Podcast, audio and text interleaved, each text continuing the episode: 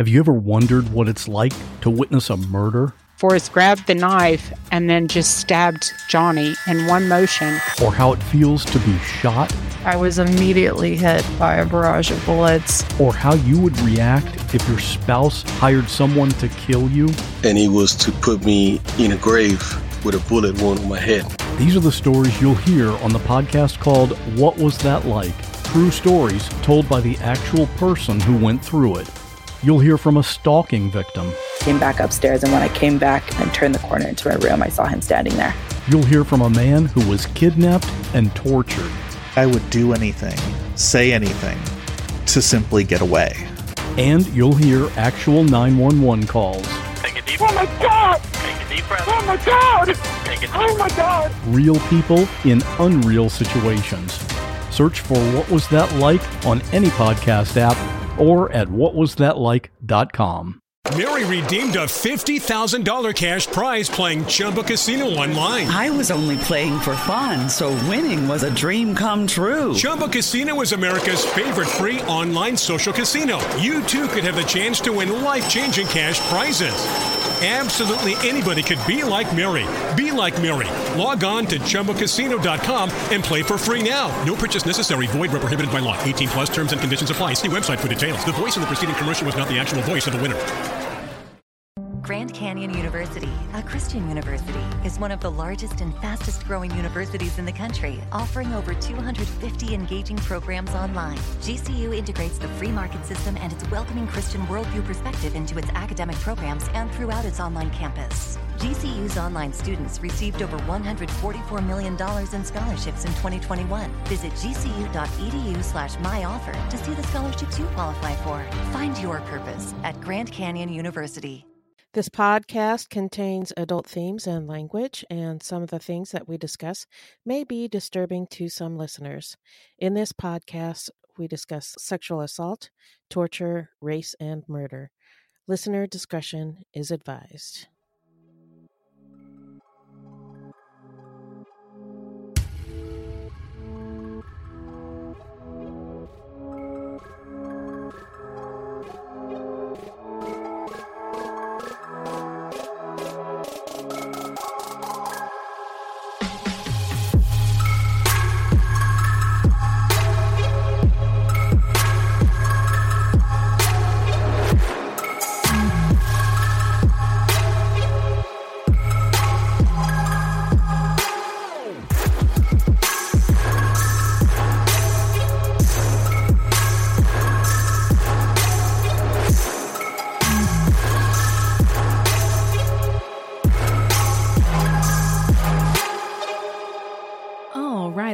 Welcome to Fruit Loops Season 2, Episode 18. Thank you so much for listening.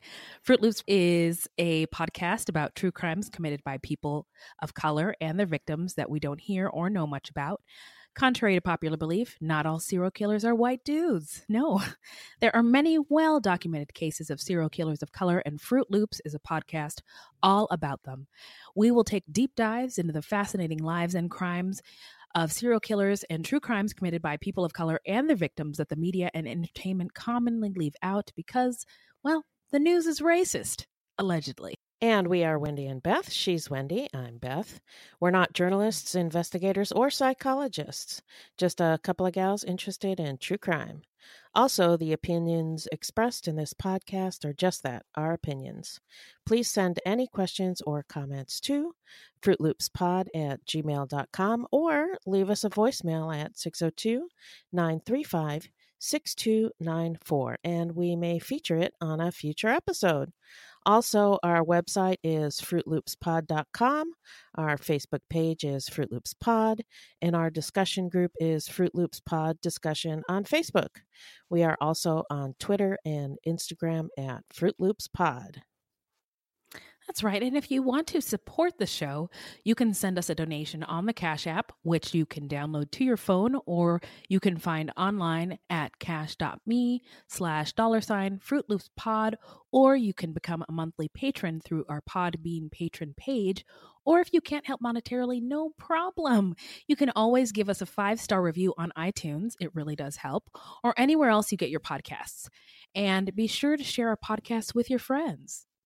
So, uh, who are we talking about today, Beth? Today, uh, we're talking about uh, Rodney James Alcala. This is a two parter, and this is the Hmm. second part. Uh, he is also known as the dating game killer, and Alcala is an American convicted rapist and serial killer. He was convicted of killing seven women and girls, but his true crime victim count remains unknown and could be much higher. Mm. So, how you doing?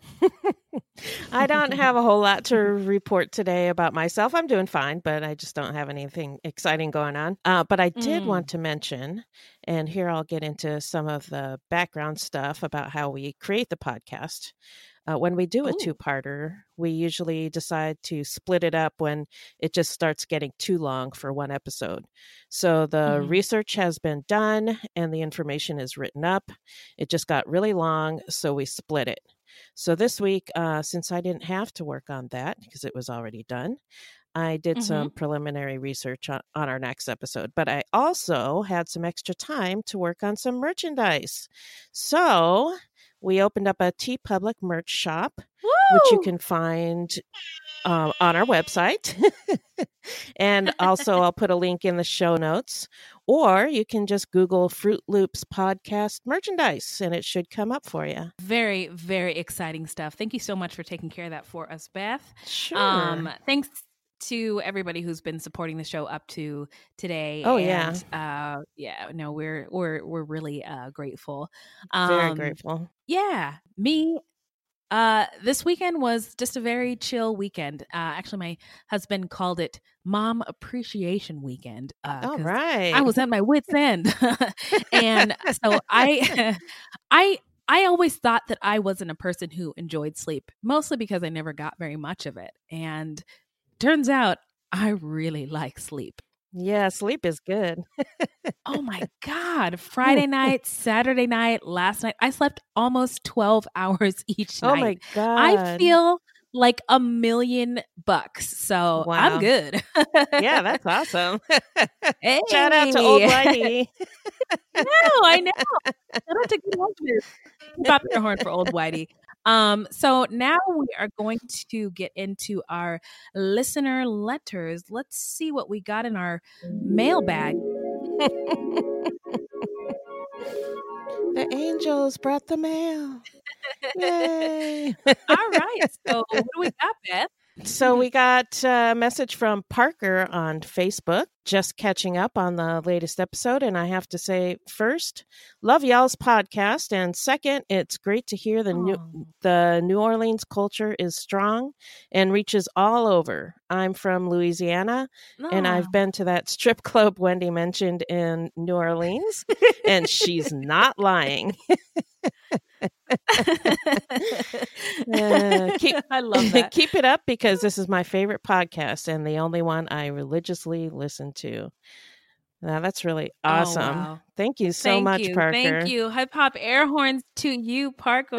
Yeah. Woo. Yes. And then this was from Jermaine on Facebook. I love you, this podcast, and you guys are so funny. But I have to tell you uh, that I have a fever, and the only remedy for it is more hip hop air horn. Oh. Rock and roll, girls. Well, guess guess what we're getting? Doctor Feel Good here. It comes.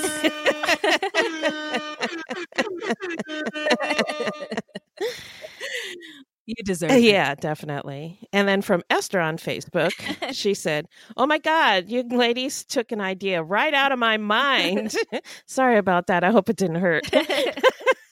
Just found you today, and I can't wait to binge and join the discussion. So excited. And we're excited too, Esther. Thank you. Oh, yes. Thank you. Thank you. Um, all right. Well, uh, Kimberly on Facebook, thank you so much, reached out and said, I love this podcast so much. Wendy and Beth, y'all are the shit. Thank you so much.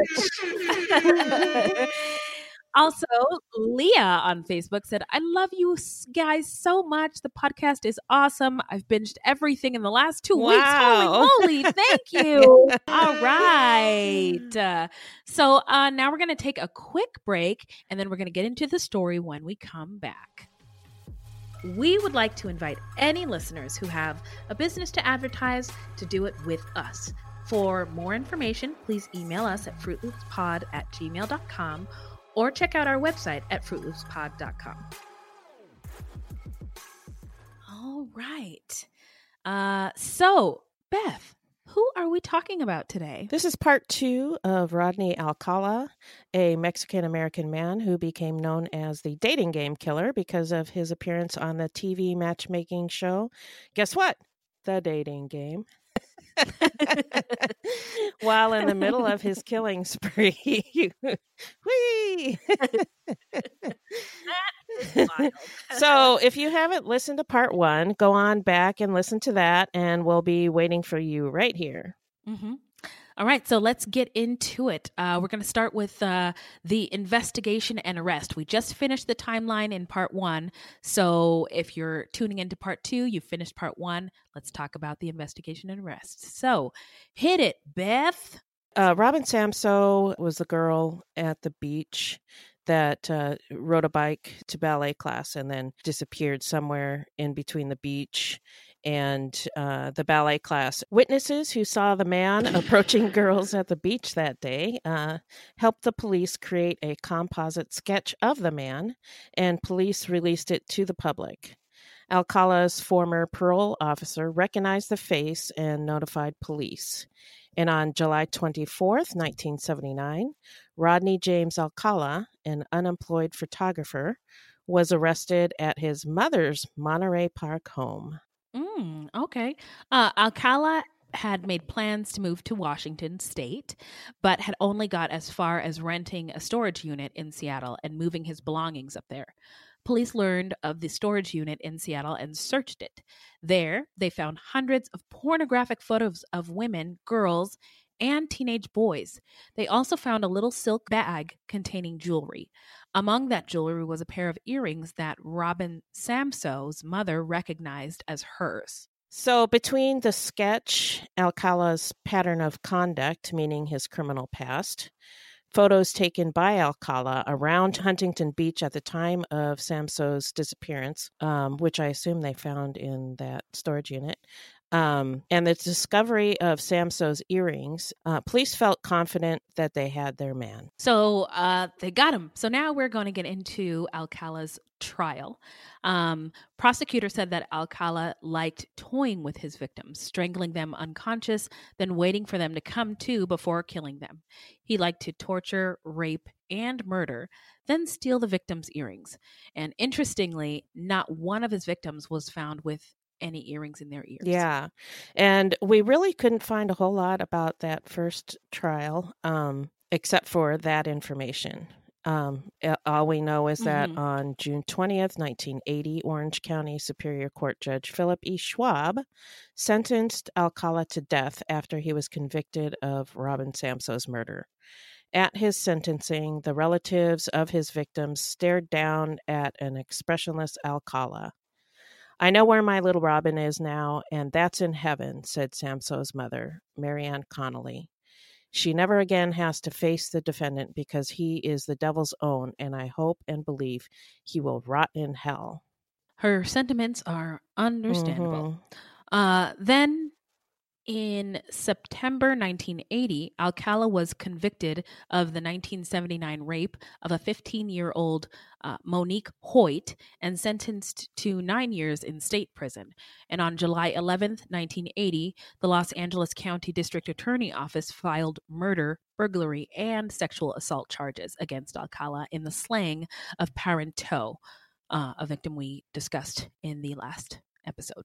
But on uh, April 15th, 1981, the LA District Attorney's Office told a judge that prosecution of Alcala in the Parenteau case could not proceed because a key witness admitted that he had committed perjury in another case. Which fucking sucks because uh, this this saga of trial for this guy goes on for so much longer forever yeah. than than it needs to forever yeah. so yeah. here's another here's another bump in the road so on uh, august 23rd 1984 the california supreme court overturned alcala's verdict in Samsoe's murder due to the jury being prejudiced they felt, by learning of Alcala's past sex crimes.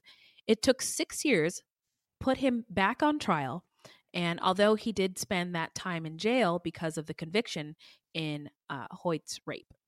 Yeah, so thank goodness he uh, he did not get out. Uh, he was still in jail.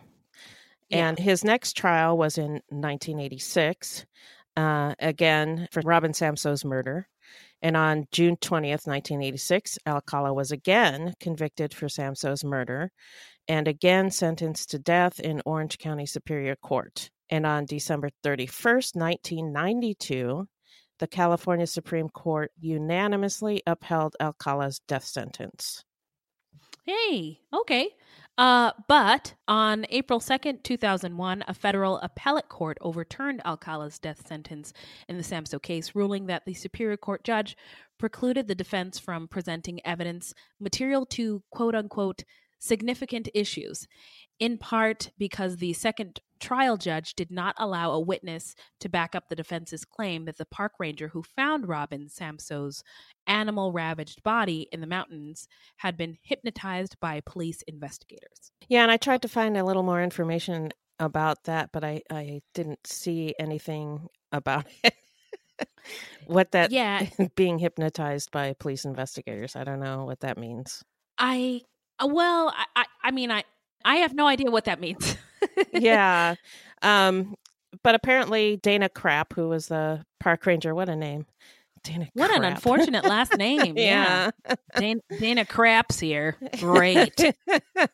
yeah. Oh great. It's the crap. it's the craps. so she was the park ranger who found uh, Robin's body and had seen them going up the, into the bushes. Um, and she w- was apparently a very problematic witness. Um, she was Mm. described by some as being a little bit out there, and she had given different testimony in the different trials. In the first trial, she described seeing a man leading a girl into the bushes at the park. But then at the second trial, she claimed to have amnesia and couldn't remember this incident. So I was wondering if maybe the, the police tried to hypnotize her to get her to remember or something like that. Oh, interesting. But I don't Um, really know. I'm just speculating. Yeah, and there's a lot of behind the scene, really terrible, shady things that happen um, before cases go to trial, and even when they're on trial. Like trials, a show. T- uh, Trial, we say in my line of work, it's um, a performance of what happened. It's not really what happened. So, um, who knows what they did or said to her, and and and why why that turned out to be the way it was. So, Yeah. um, anyway, in 2002, Alcala was forced to provide a DNA sample to authorities. He had fought it for years. The DNA matched DNA from Barcomb and Wixted, two previous victims. And on June 5th, 2003, the LA County District Attorney's Office filed murder charges against Alcala, alleging that he killed Wixt during a burglary and rape. And in 2004, there were more cases linked to Lamb and Parenteau. DNA on the post of an earring found in the pouch in Alcala's storage unit was linked to Charlotte Lamb.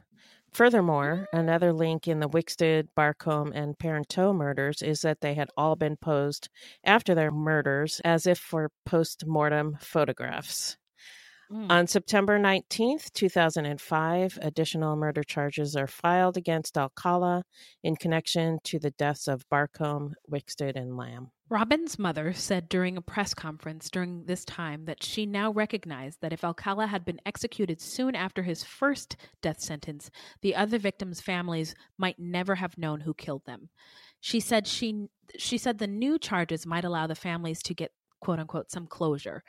Uh, she said, I'm saying that strictly to be noble, I'm sure. She said, I just wish he was gone. Yeah, I can't blame her.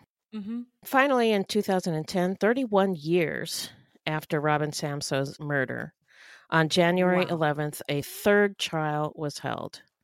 Just before the Hmm. trial, Orange County Senior Deputy District Attorney, wow, that's a mouthful, Matt Murphy. Yes, you nailed it. Say that 10 times fast. I'm not going to do that, but you nailed it. so that guy, he told LA Weekly, uh, the 70s in California was insane as far as treatment of sexual predators. Rodney Alcala is a poster boy for this. It's a total comedy of outrageous stupidity. I could not agree more. I, I, I mean, most of these cases where the, the the killers are very prolific.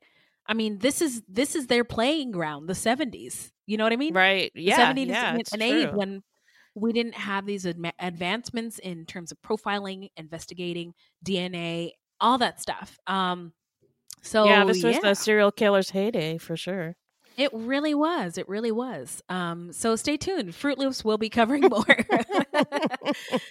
um, during the years he spent incarcerated, Alcala self published a book called You, the Jury, in which he proclaimed his innocence in the Samsoe case. He hotly contested the DNA swabs done on prisoners periodically for the police department's evidence bank.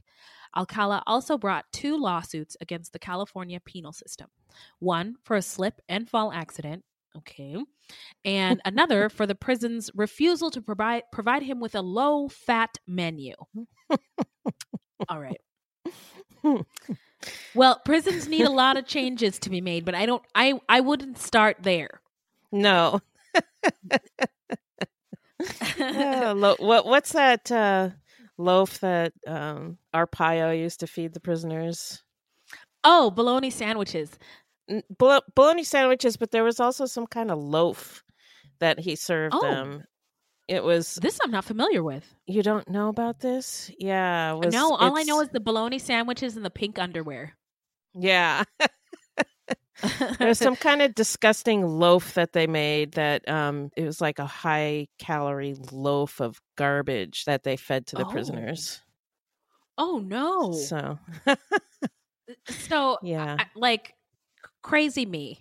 I I heard the news about the prisoners getting bologna sandwiches and look, I'm going to be honest. Bologna sandwich is my favorite kind of sandwich. I'm sorry. I it is my truth. I can't deny who I am. And so like for a second I was like turned my head to the side like is it that bad? Intensity with and I and I also love pink. I do love pink underwear. yeah, yeah, pink underwear. Uh, it was the men that he was trying to sh- shame with the pink underwear, but um, it, I don't think it was the bologna sandwiches so much as it uh, the the bologna itself was bad. Like um, it was going bad. Oh, okay, okay. Yeah, no, I mean, look, I'm not pro any prison or jail system. I think they all need to go, and uh, a black woman needs to be in charge of building them back up again. But uh, I just, you know, that was one of the complaints when when all those lawsuits were coming at Joe Arpaio from for Right. for uh, from all angles prisoners dying in his tent cities and uh, in his jails and et cetera et cetera and all the i mean his greatest hits is the opposite of greatest hits but uh, i just kept hearing how dare they give the bologna sandwiches? And i was like i'm over here like a bologna favorite. sandwich advocate You like yeah like bologna sandwiches are are good so i'm can you guys talk about the other bad stuff bologna sandwiches are not that bad anyway i'm being Yeah, I insensitive just- so I just googled it, and it's called Nutriloaf. Nutriloaf. Okay, not Yeah. interested. That's worthy of a hunger strike. Yeah. And mm-hmm. it says prison loaf is usually bland, perhaps even unpleasant, but prison wardens argue that Nutriloaf provides enough nutrition to keep prisoners healthy without requiring utensils. Oh, okay. you know what? You know what? Another thing I, I was thinking about is so like Michael Cohen is going to jail, right? But he's not going to the right. The, he's not going to the prison that like most regular people are going. to. He's going to He's like going to the Martha Stewart prison. uh huh. But if more straight Christian white males ended up in prisons like all the ones that the pe- poor people of colors ended up in, Eating Nutriloaf and green bologna. Yeah. yeah. there'd be quick reform. There'd be some quick ass reform. I mean, people would be rushing to their congressmen and senators' offices to make some changes. Yeah. So anyway, All right. So how did we get there? Oh, his low fat menu. Yeah. So anyway. yeah, yeah, yeah. Alcala announced to much surprise uh, that he would be his own lawyer in his third trial. Even though now, 31 years after Samsoe's murder, investigators also had concrete evidence against him on four different murders from decades past, thanks to the prison's DNA swabs. The prosecution was able to combine these new murder charges along with Robin Samsoe in the 2010 trial. Well, that's a win for the prosecution. Yeah, anyway. yeah. Um, during the 2010 trial, jurors were in for a bizarre ride, to say the least. Uh, Rodney Alcala, acting as his own attorney, asked himself questions, referring to himself as Mr. Alcala in a deep voice, which he would then answer in a regular voice. Uh, the peculiar question and answer session continued for five hours. Uh, Alcala was also allowed to question the witnesses, which must have been excruciating for them. According to Jill Parenteau's friend Nancy, he held particular animosity towards Robin Samsoe's mother, which uh, he was not able to hide during his questioning of her.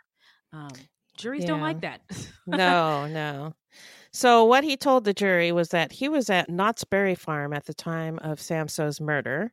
Uh, he played dumb on the other charges, and he used an Arlo Guthrie song as part of his closing argument. The song was Mm. Alice's Restaurant, which was written during the Vietnam War.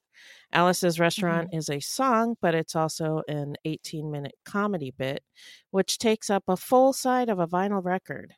It tells a story about how Arlo Guthrie was arrested for dumping trash, which later leads to him being rejected by the draft board due to his criminal record of littering. I so I wasn't familiar with this, but I did hear it during the documentary, and it sounded like um garbage, uh, like screaming nonsense. I don't know. Have you heard it? Oh, yeah, yeah. It was like Okay. a- an old standby when I was when I was growing up. Everybody listened to it. It's uh, Really? it's really funny. Oh, Yeah, it's really funny. I oh I did I did not get that impression because I'd never heard of it before. I'd never heard it before, but it just sounded like um just n- nonsense. and well, uh, that's because they only played like the one part that um Alcala played, and as we get into a little bit more, you'll see. Okay, so you say it's funny. uh, yeah, it's funny. Yeah, as a whole, it's funny. Okay. Yeah. okay, okay. I guess. see, I should have done more research. uh, I just, I just went with what okay, I saw in so the here's documentary. Here's never- the ref- here's the refrain. Okay. You can get anything you want at Alice's restaurant, except an Alice. Oh, you can get anything you want at Alice's restaurant. Just a walk right in, it's around the back. Just a half a mile to the railroad track. You can get anything you want at Alice's restaurant. so that's the I refrain. am, I am now at peace. Thank you. Uh, I did not get that from the documentary. he plays a guitar. It's just him singing and playing a guitar, and that's all it is. And he just tells a story, and and that's the refrain. It comes back over and over again, and uh, yeah, that's it. Oh my. Okay. Well, see, it's good to get different perspectives because I thought it was crazy nonsense. but uh thank you. Thank you. You're no, welcome. I I I didn't know that people like en- enjoyed it. Uh and it was there there's there's pleas it's ple- it sounds pleasant. Look, Beth, you can sing that to me all night, okay? Uh we don't need to do the rest of the episode. Just keep going. yeah, just Um, keep singing. um, the part that um, Alcala played was when Guthrie presented for his physical exam for the draft. He decides to pretend that he is really into killing, which he thinks will get him disqualified. He says things like, I want to kill. I want to eat dead, burnt bodies, veins in my teeth. Kill, kill, kill. Yeah, that's what I heard. That's what you heard, And yeah. instead of, uh, and yes, instead of being uh, a waiver for the draft, they exclaim, "You're our boy!" But what finally gets him to the waiver is the fact that he'd been arrested for littering. Littering. yeah. So yeah. All right. So that's that's why it's funny. See. Yes, now I get it. Now you oh, get man, it. I'm so glad we had this talk. but that like like you mentioned that's the part that he played for the jury talking about how he wants to kill yeah, uh, it sounded crazy. yeah and talking about wanting to kill in kind of heinous ways um so Uh-huh. I, I think what he was attempting to do was insinuate that if the jury gave him the death penalty that they all would be killers too uh, but if so it backfired i don't think he really cared though because he was having a great time oh, you think he was having fun at the trial? oh yeah he was having a great time Yeah. Um, Robert Samsoe, Robin Samsoe's brother, walked out of the court when Alcala played that ridiculous ass song. He said that he wanted to wring Alcala's neck, and if he had to listen to any more, he would go nuts. He further said that Alice's Restaurant was his father in law's favorite song, ouch, and that it was ruined for him and he never wanted to hear it again. Understandable. Of the other four murders of Barcomb, Wixted, Lamb, and Parenteau, Alcala spent little time on those, simply stating that he didn't remember killing them. The only other Oh. witness for the defense, psychologist Richard Rappaport, offered the explanation that Alcala's memory lapse could be equated to his personality disorder. The jury, not surprisingly, found Alcala guilty of the four DNA back charges and also found him guilty of killing Robin Samsoe. Well, that's good. Yeah. Um, yeah, that's good. Um, a surprise witness at his sentencing was Tali Shapiro. Remember the little eight year old girl Alcala had raped and beaten within an inch of her life about 40 years before? Shapiro was there to witness as justice for Robin Samsoe, who was 12, Jill Barcomb, 18, Georgia Wixted, 27, Charlotte Lamb, 31, and Jill Parenteau, 21, had finally been achieved. On March 9th, 2010, the court handed Alcala the death penalty for the third time. How many more times do we need, fool? In April of 2010, the Huntington Beach Police Department made public 120 of Alcala's photographs in an effort to identify some of the women and determine if any could be additional victims. In the first few weeks, approximately 20 women came forward to identify themselves. That's awesome. Yeah, and that's the first time I heard about this guy. Was when uh, Okay, so they made those photographs 2010. public, 2010. Yep. Okay. Were you into it? Were you like looking through to see if you knew anybody or Well, I did. I did look through them. Yeah, um, I was Mhm. pretty sure I wouldn't know anybody because it was a long time ago. You know, Mhm. I was a kid, so. Mhm. Um, but I did look at the pictures, and and I remember seeing uh 48 hours or dateline or one of those shows i i used to watch those all the time Mhm, back mhm, back in the mhm. day Oh yes. Religiously Yes, I am aware that you used to watch those shows all the time. religiously um so anyway so yeah i i'm aware that you you've been into this for a while a long um, time. but uh uh so then in december 2013 while still on death row in california for the murders of four women and a girl alcala pled guilty to the 1971 murder of cornelia And the 1977 murder of ellen hover both in New York. Now, if you'll recall, Alcala raped and strangled Crilly, a 23 year old TWA flight attendant, inside her Upper East Side apartment in 1971. And six years later, he killed Hover, also 23 and living in Manhattan. Her body was found in Westchester County, not far from her family's estate. New York Supreme Court Judge Bonnie Wittner handed down a sentence of 25 years to life in prison. This kind of case is something I've never experienced and hope to never again. I just want to say I hope these families find some peace and solace for these inexplicably brutal and horrific acts, Wittner said. She then dissolved into tears. As I said, in 30 years, I've never had a case like this. That's pretty Profound. Yeah, a judge crying. Yeah, that's pretty poignant. Mm-hmm. Mm-hmm. Many in attendance at the sentencing wore stickers bearing the black and white photograph that initially appeared in stories about Crilly's death. Cornelia, always in our hearts, the stickers read. Crilly's sister, Katie Stiggle, spoke to the court, using most of her time talking about her sister, who was in her prime and wouldn't hurt anybody. But Stiggle also had words for Alcala.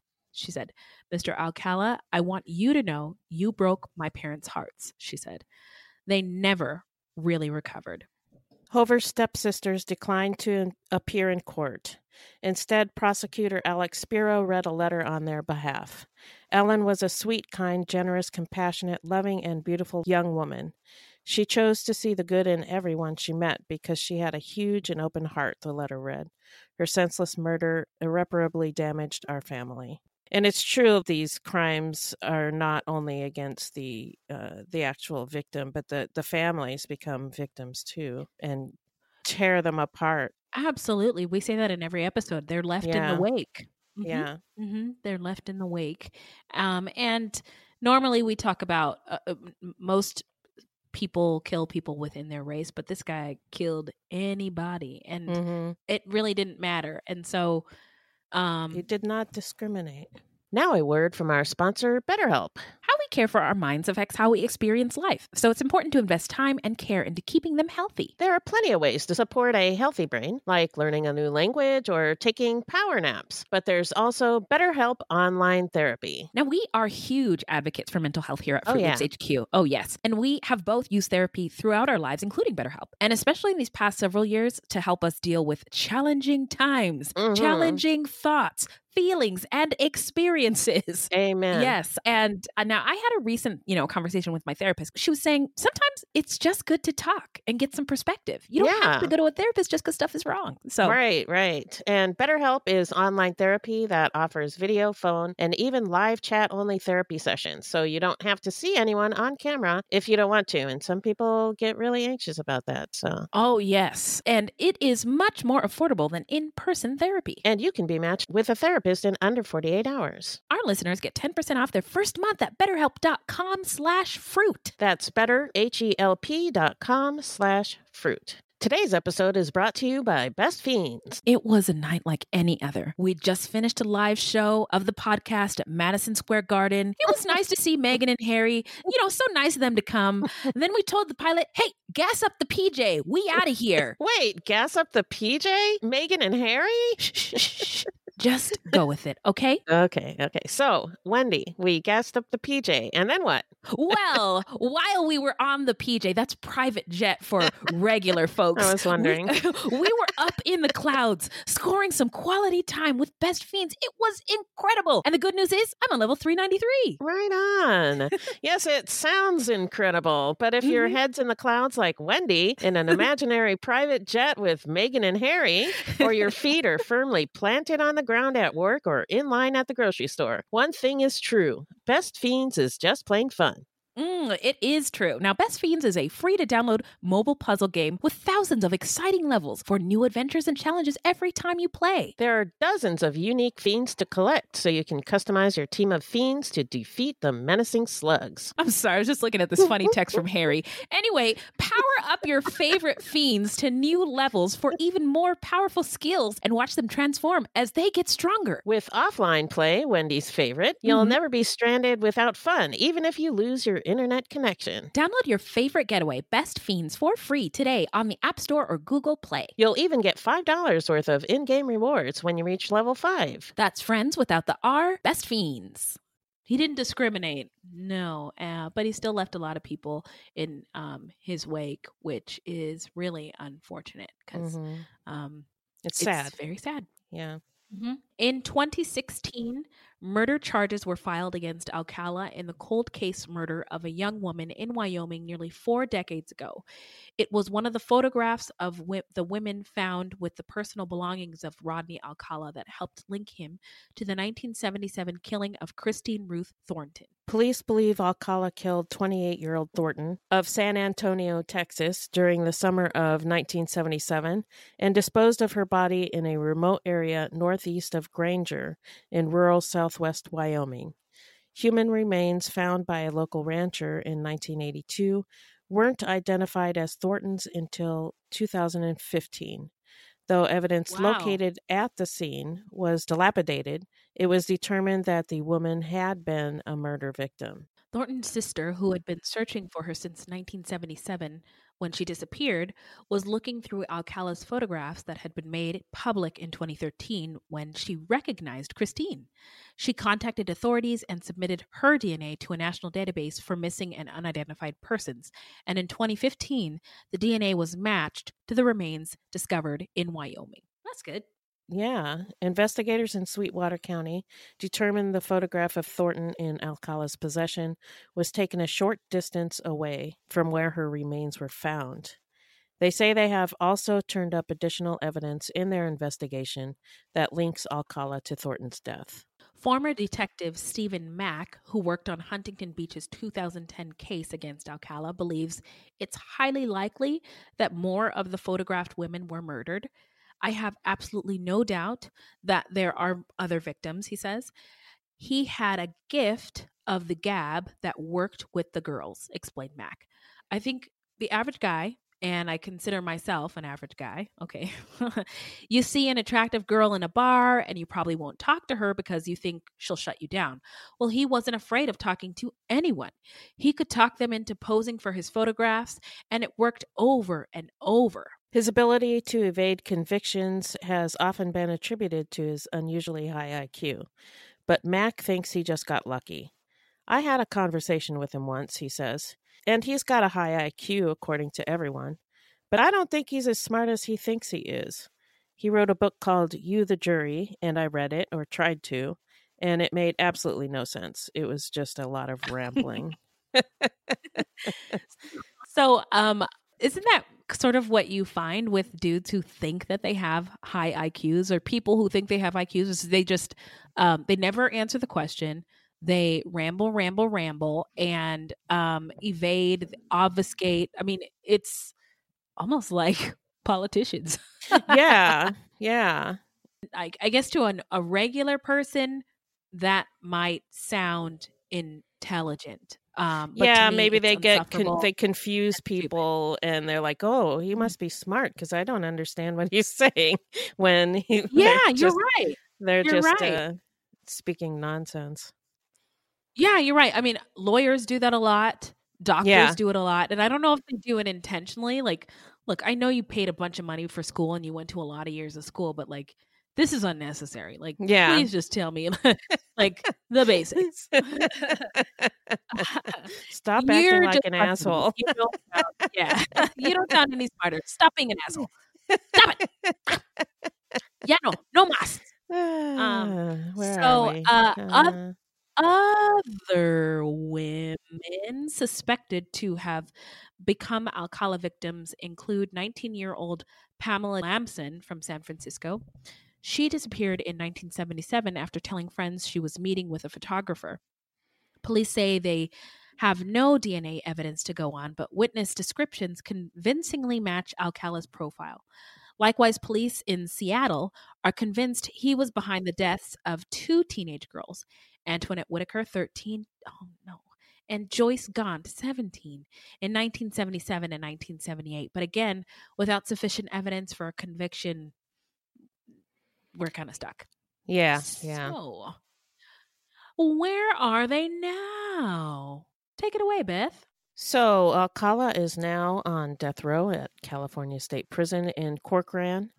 And in 2010, police released parts of Alcala's portfolio.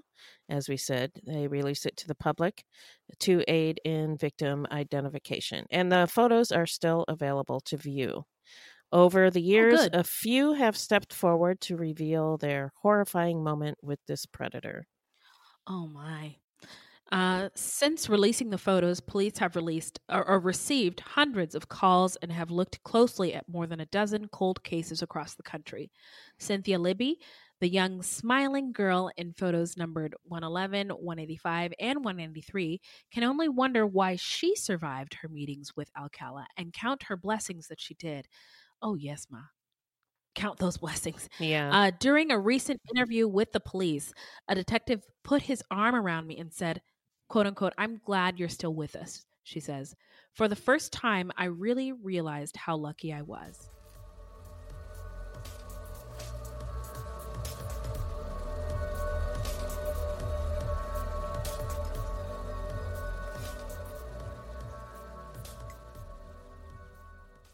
Um, so now we're going to get into what we think made Mr. Alcala, aka the dating game killer, snap. So, what do you got? What are your thoughts, Beth? Well, uh, he was a sexual predator. Um, I don't really know um, much about his early life, so I don't. I can only speculate. But uh, he was unusual in that he did not discriminate, as we mentioned. He attacked both women and girls, and he had a collection of pornographic photographs of teenage boys that he took himself. Right. So uh, mm-hmm. there may be some male victims out there as well. Um, and right. many many killers have a type, like Bundy, who killed adult women, and he liked women mm-hmm. with straight brown hair, parted in the middle. He was mm-hmm. very specific about his type. Uh, Bundy did right. kill a 13 year old girl. Uh, but she was his last victim, and that was when he was in Florida after he escaped from prison. And he was kind of right. on a frenzy. And I don't think he mm-hmm. attacked her because the uh, because he was she was his type. She he attacked her because the opportunity presented itself, and not because he stalked her, which uh, was his usual mo. Anyway, mm-hmm. um, I was reading a study about different types of sexual predators, and they differentiated between what they called child sec- sexual abusers, basically pedophiles, and uh, ordinary rapists. Uh, the difference being that pedophiles actually have a sexual preference for children, whereas just plain old rapists don't. But they're they're not mm-hmm. above it, like Bundy. You know, though if yeah if they find the opportunity, um, but but they have a uh, they don't have a sexual preference for children.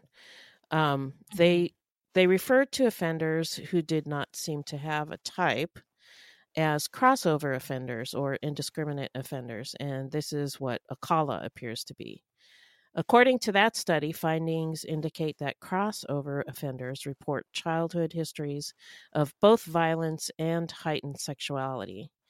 Um, they were less likely than child sexual abusers to be sexually abused, but they were more likely to report early sexual experiences with peers before age 10, which just blows my mind. Oh. To have wow. witnessed sexual abuse as a child and to have had more frequent exposure to pornography before age 10. Similar to mm. child sexual abusers, 58% of crossover offenders reported an early onset, that is, before age 11, and high frequency of masturbation. A great majority of crossover offenders, 81%, disclosed engaging in bestiality during childhood, in comparison to mm. fewer child sexual abusers, 59%, and rapists, 30%. Mm-hmm. With respect to mm-hmm. childhood violence, both crossover offenders and rapists described childhood experiences consistent with physical and emotional abuse. However, crossover offenders were exposed to domestic violence significantly more than rapists.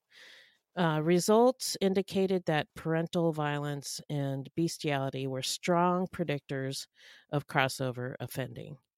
And I have to say, I am totally shocked at the amount of bestiality reported. That just, uh,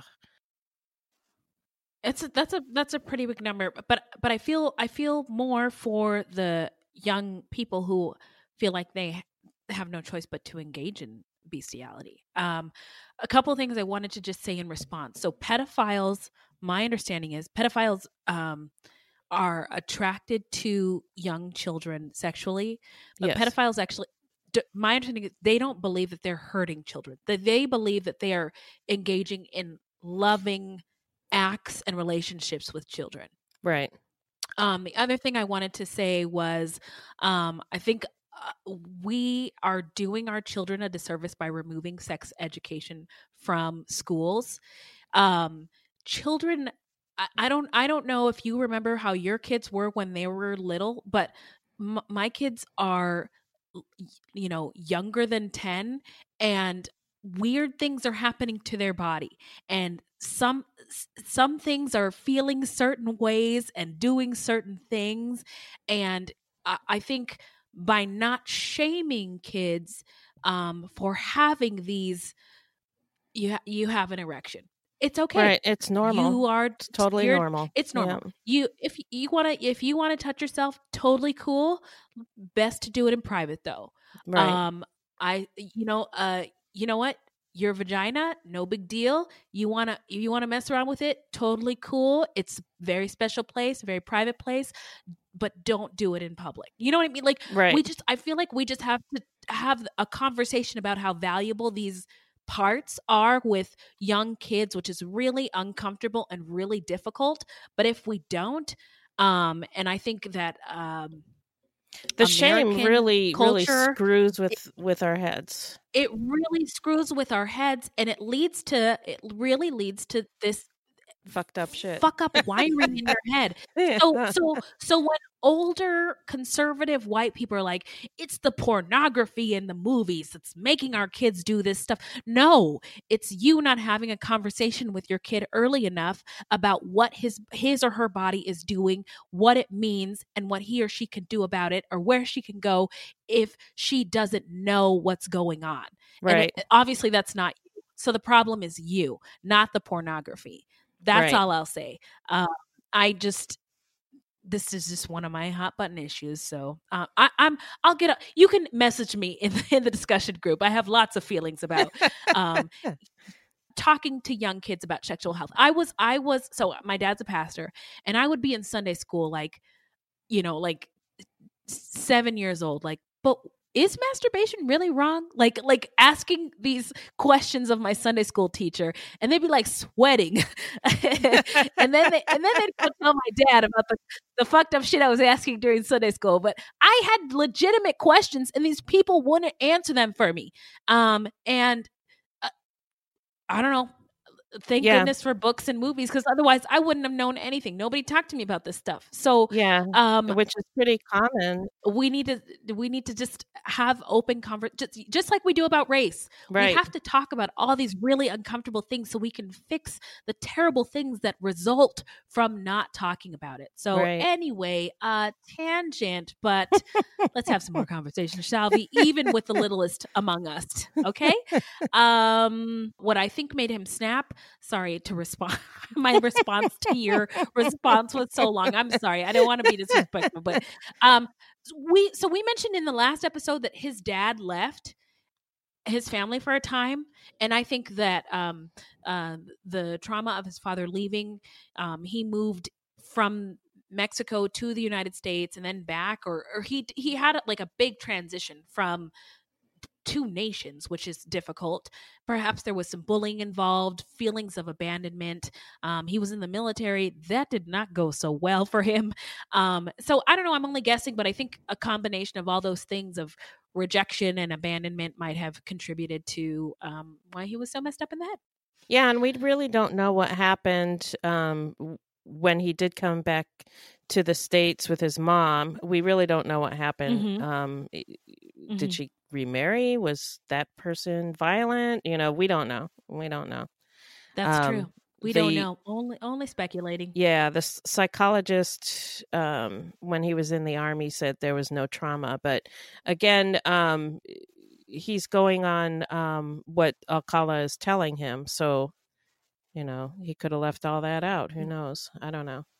Yeah. Yeah, that's true. That's true. So we will never know. But if you guys have any opinions, you know where to get at us. Yep. Um, so now now we're gonna get into our takeaways, what we thought of the story. Um, I will say that I believe his arrogance is astounding. Like Zodiac killer status. The dude went on TV to find a date and won the date. but he killed he he also had like killed people like killing of- uh, people in like, between. in- yeah. Yeah, killing people in between. That's crazy. And then the trial was so wild. The fact that he was questioning himself and changing up the voices is goddamn ridiculous. And then he played the crazy ass music at the end of the trial that made him look even more crazy. It's just and and it was like he thought that would help his case. Yeah, that's uh, that's another uh, Mr. Alcala proof that his his IQ wasn't so high. nope, nope. So, what do you think, Beth? um, so, uh, using the photographs for investigation purposes, I think, is really interesting and similar to what they're doing with the drawings of Samuel Little. Although Alcala was, oh right, Alcala has definitely been less cooperative than Samuel Little because Samuel Little actually drew the pictures for him. yeah. And Alcala's like, I didn't do nothing. I don't know those ladies. right. And I saw I saw him getting compared to Bundy a lot, but in my opinion, he was way worse than Bundy. And I think that uh-huh. a lot of people are fascinated by Bundy because he was one of the first cases that we heard about like this. And he got mm-hmm. a lot mm-hmm. of media attention. Um, plus, he spilled the tea, as it were. Like it, if hey. you watch the Ted Bundy mm-hmm. tapes, you know he was he was pretending like he was talking about somebody else, but he was talking about himself. And uh, that's right. Yeah, and well, he was he was white too, so there's right. that. Yeah. Um, but my biggest takeaway is that uh, this was all a game to Rodney Alcala. The murders, oh, escaping, hiding in plain sight, all the way down mm-hmm. through the three trials and representing himself in the last trial and messing with Robin mm-hmm. Samsoe's mother, um, eh, eh, which he seemed to really, really uh, relish. Enjoy? Yeah. Oh. And his oh. suits against the California penal system. Um, I think mm-hmm. manipulation should be his middle name. he was having a hey, great so- time. Yeah. Rodney manipulation Alcala. yeah, and I think man. he would probably love to get some more press and and to to be able to get another trial or something so he can fuck with people some more. Well, he, he needs to come on our show. I was thinking what? he should spill the tea like Ted Bundy. Oh yeah. Oh, like an that would like get him a lot president. of press. Yeah. That would get him a lot of press. And then mm-hmm. they could do a whole like series about it. Yeah, yeah, so spill the tea, Rodney. Spill the tea, Rodney. I'm thirsty.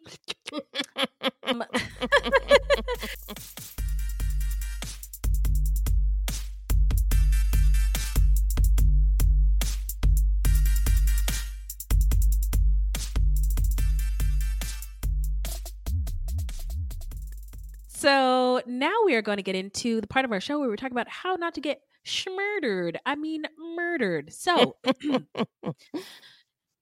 if you love true crime and you don't want to die, here's a tip for you.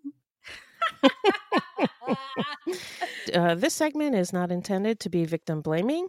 We thought of this segment because I read somewhere that a lot of people listen to true crime because they want to know what they can do to be safer. But in my mind, this is not meant to blame the victims, it's just learning from other people's mistakes. Sometimes we have no suggestions for a particular episode and we'll just offer up generic tips. So, uh, my tip is that uh, warn the young women and girls and men in your lives about how predators operate. When I moved to LA um, to pursue a career in entertainment, people were always like telling me, you're young and you're pretty and people are going to prey on your hopes and dreams. And I thought they were just saying that because they didn't believe in me and like they didn't really think that I would could could make it. And so I was like, fuck you guys. You're full of shit. But it's it's true that like photographers and producers will do this fuck shit and like do pretend auditions and get girls to do and oh commit to things. God. Harvey Weinstein is one. I was never in a Harvey Weinstein uh, vicinity, but pe- really powerful people in the entertainment industry will do that and take advantage of the fact that you want to be a star and that you are willing you know they say you got to do you got to do whatever it takes and so you know when you're faced in this situation like well he says he just wants to see my boobs and then he says he just wants to touch them so but it's i, I got to do whatever it takes. So you know what i mean? So that's awful. you're you're not thinking. Um so uh, if you are going to a job um, in an audition, you should let people know where you're going. You need to know, uh, let people know what you're auditioning for and who you are auditioning with. Um, you can take a friend with you sometimes, maybe another friend who's, you know, going up for the same role or in the same you know another friend another singer friend or actor friend who might also fit the description like bring them along with you um, so that you have another set of eyes to to and another person to help you. Um, google the gig and the people that are involved to make sure that they're not a scam. If it is a scam um, chances are the internet knows about it. Um, give uh, this is another tip give your kids a code word when it comes to their safety um, so that in case someone tries to offer them candy or a ride if the code word is not uttered by this trash ass person offering them this stuff uh, then they're not to be trusted uh, and then the kid knows to go to seek help. Also have code words when you go out with your girlfriends. Uh, if you go someplace together you all leave together. Um, i just heard today on the news two um, uh, resources, they're apps for sexual assault victims. One is J Doe, D O E, and Callisto, C A L I S T O. They are online databases connecting sexual assault victims to lawyers, law enforcement, and inform- information to help them navigate the situation. Um, and uh, I think Callisto will even notify the Title IX office on your on uh, the nearest university campus. Wow. And so what's cool about these databases if if there's a if there's multiple complaints about one person, the database will will will be able to capture that. Oh wow! Uh, and highlight it, and and and law enforcement can go and target that um, individual That's right really away. cool. So um, yeah, and it's anonymous um, initially, uh, so you don't have to be worried about like the shame that comes with having to report, you know, being a, a victim, um, and uh, you know that you will be supported um, by all the resources that these two um, databases and apps will be able to provide. So I just wanted to shout those out: Doe and Callisto. Wow, those are great tips. Thanks, Wendy. Hey, you got it, Beth. Now we're going to get into the part of our show where we talk about serial killer or crime news. So take it away, Beth. So, this is an interesting story. Uh, James Hart Stern, who's 54, is the new president of the National Socialist Movement, a group whose members wear uniforms reminiscent of those worn in Nazi Germany, celebrate Adolf Hitler, and organize public rallies across the country. And guess what? He's black. I'm sorry. I'm sorry. Are you serious? Yes. This isn't a joke, right? No, this is not a joke. Uh, okay. So it used to be the president was a white guy, white dude named Jeff Schoep. Um, and for weeks, the change in power had confounded those who study hate groups and perplexed those within the organization. Uh, they had heard nothing Mhm. from Jeff Schoep, the white guy who uh, led the Detroit based organization for 24 years. Uh, but paperwork to set the change in motion was filed in January, but neither man publicly addressed the organizational changes until last Friday. Okay. And then, in a lengthy statement to his followers, Schoep wrote that he had been deceived by Stern, who convinced me that in order to protect our membership from an ongoing lawsuit, I should sign over NSM's presidency to him. So, this all happened because Schoep's organization is being sued over what happened at the Unite the Right rally in Charlottesville. Oh. Yeah. Shope was complaining about how that was an albatross around his neck. And uh, there are differing accounts as to what exactly happened. Schoep says that Stern tricked him. Stern says it was an agreement that they both came to. But in any case, the group has been handed over to Stern, the black dude. And Stern's first move as president was to ask a Virginia judge to find the organization culpable of conspiring to commit violence at the deadly Unite the Right rally in Charlottesville in 2017. Oh my God, I have the biggest smile. they had previously denied all responsibility. Next, he plans to transform the hate group's website, visited by millions of white supremacists each year, into a space for Holocaust history lessons. Oh my gosh. oh my God. This is beautiful. I know. This man needs a statue right now. he could use a hip hop air horn. he could. And guess what? He's gonna get it as soon as my phone cooperates. oh my god, that is so dope. So the last part is uh, something that Stern said. He said, "I did the hard and dangerous part."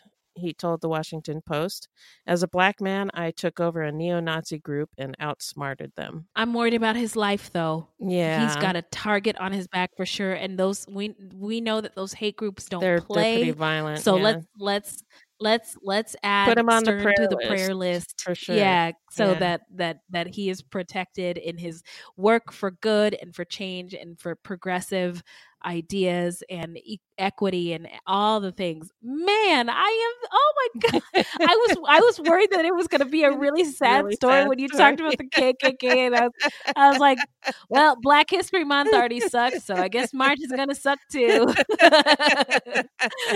I thought I'd bring a, Oh. a fun story to the table this time instead of a really sad one like I usually you. do. oh, that was so beautiful. Thank you so much. Okay, well, I guess I'm going to come with the sad news. Um, I just wanted to mention this Jassy Correia story. Um, she was a young Boston woman who went out with her friends on her birthday, and she met a man at the club, and uh, she left with him. Um, she was never seen again. Her body was found in the man that she left with in his trunk. Um, the thing is, though, she has a two year old daughter, and I wanted to shout out the GoFundMe page um, to help this two year old surviving daughter. And so I'll link it up in the show notes. So don't let me That's forget sad. that.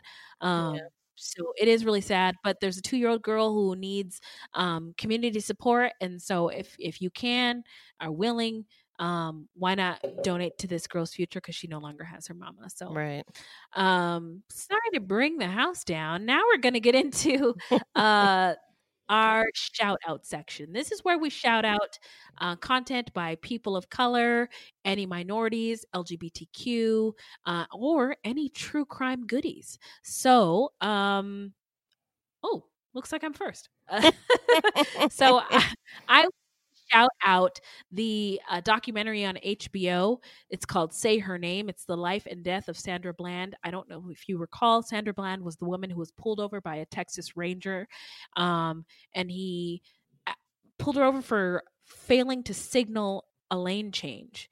Uh, then he for ordered her to put her cigarette out, told her to stop um, getting snippy with him, uh, pulled her out of her car physically, uh, handcuffed her, put his knee in her back, uh, arrested her um, for quote unquote assaulting a police officer, and then she was found hanged in her cell by a garbage bag. Um, so um, the uh, the documentary will make you very angry, but uh, hopefully it also ignite um, the social justice warrior in you um, because uh, that should have never happened, Mhm. and uh, it happens. Um, it's it's not like she was the first or she was the last. So. Uh, the other thing I wanted to shout out is uh, we got a lovely um, Facebook friend. Val recommended Thunder Bay. I started listening to it last night and I haven't been able to stop. Um, it's an excellent podcast about the murders of Indigenous youth in Canada. Um, it is wild. What's crazy is it's getting crazier and crazier to me that white people, especially in Canada, I don't know why Canada is so behind on the racism tip, but uh, they refuse to see racism or hate crimes for what they are. I mean, I'm listening to the white people being interviewed and they're like, it sounds like some Indians were just uh, hanging out, drinking too much, and uh, they uh, like got uh, killed. I don't know. I don't think it was racism. I just think that it was just uh, they got killed. Like, uh, uh sir, uh, it definitely was racism. Uh, so for whatever whatever the reason these youths were killed, given um, Thunder Bay is apparently it's the most dangerous place in the country for Indigenous people. Wow. And uh, that's that's a very uh, impressive statement. Uh, you- Yeah. you, can't ignore that. So. Uh, no one, but nobody is doing anything about it. So I'm really glad that this um, podcast is shedding light on um, the Indigenous peoples of Canada, the um, tragedies that are occurring to them. And we all know um, that throughout Canada and United States, Indigenous peoples, um, especially Indigenous women, have been d- disappearing, and nobody is saying anything about it. Nobody is doing anything about it, and maybe this this podcast will be um, just um, just salty enough that it will get people to move. So, and and there needs to be podcasts about this about what's going on to the Indigenous women in the United States as well, Yeah. because Yeah. it's not just happening in Canada. So, anyway, just wanted to shout that out. It's good stuff. All right. So um, I have a recommendation for uh, uh, related to this episode. Um, there's a podcast called uh, Routing Out, R O U T I N G, Routing Out. Um, I found two different channels, and I think it's the same podcast. Um, but the episodes are old. Um, the one, the ones I'm recommending are actually from 2013. Um, but in the ho- Oh, in these throwback. episodes, yeah, in these episodes, the host interviews a friend of Jill Parenteau's, who was one of the victims of Rodney Alcala. Uh, her name's Nancy. Um, they had been friends since grade school, and she talks about growing up in the 60s and the 70s, Jill, Jill's murder, and Alcala's multiple trials from her perspective. Uh, the first episode in a series of six episodes is called Revenge of the Ridiculousness Healing Through the Absurd. So, um, if Oh. you're interested in that, uh, I suggest you listen to those. They they were really good. Okay, we'll link it up in the show notes. Don't worry. Yeah, yeah. And then also, I'm going going to shout out Preet Bharara's podcast again. Stay tuned with Preet.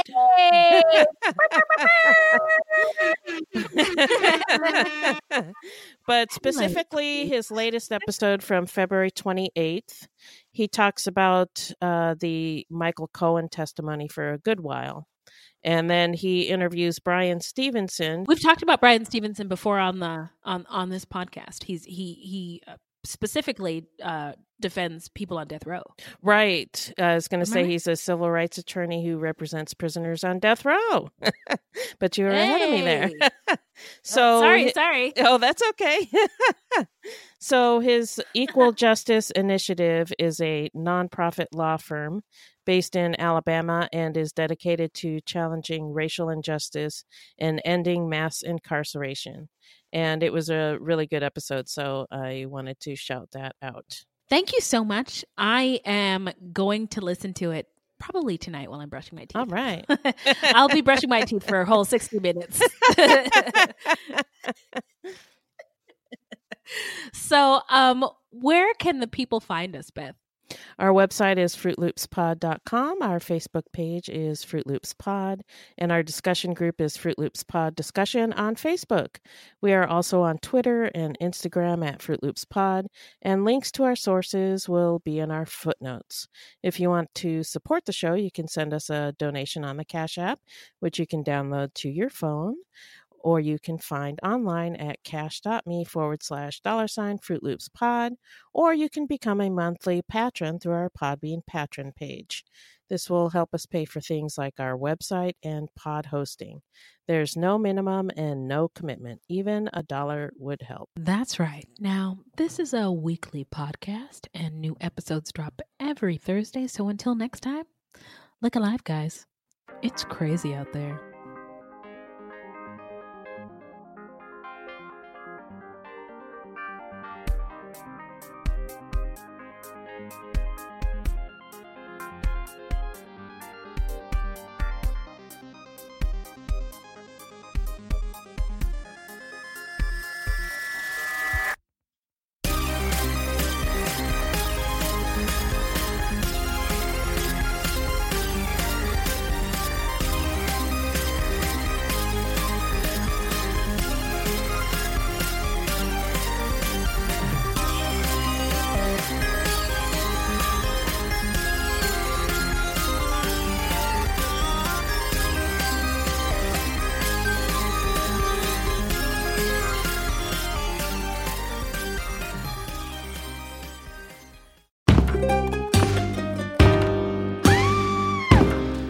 I'm Sean McCabe. And I'm Carrie McCabe. We are, well, married, obviously, but we're also obsessed with the darker side of things. True crime stories, alien abductions, poltergeists.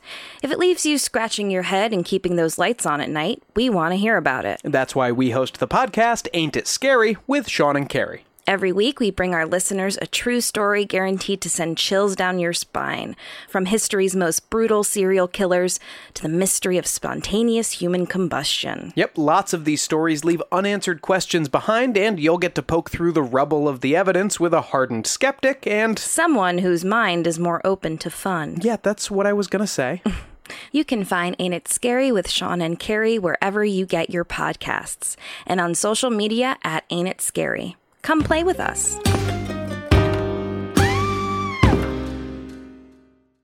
My name is Bill Huffman, and I am a former Cleveland news producer, and I am now the host of the podcast Who Killed. I began the show focusing on the unsolved murder of Amy Mihaljevic, and now each week I explore a different case with a focus on some of the victims who don't get the attention they deserve. I have a deep catalog of over 225 episodes, so there is a guarantee there will be something for you. Who Killed is an evergreen podcast, killer podcasts, and slow burn media production. Subscribe today wherever you get your favorite shows.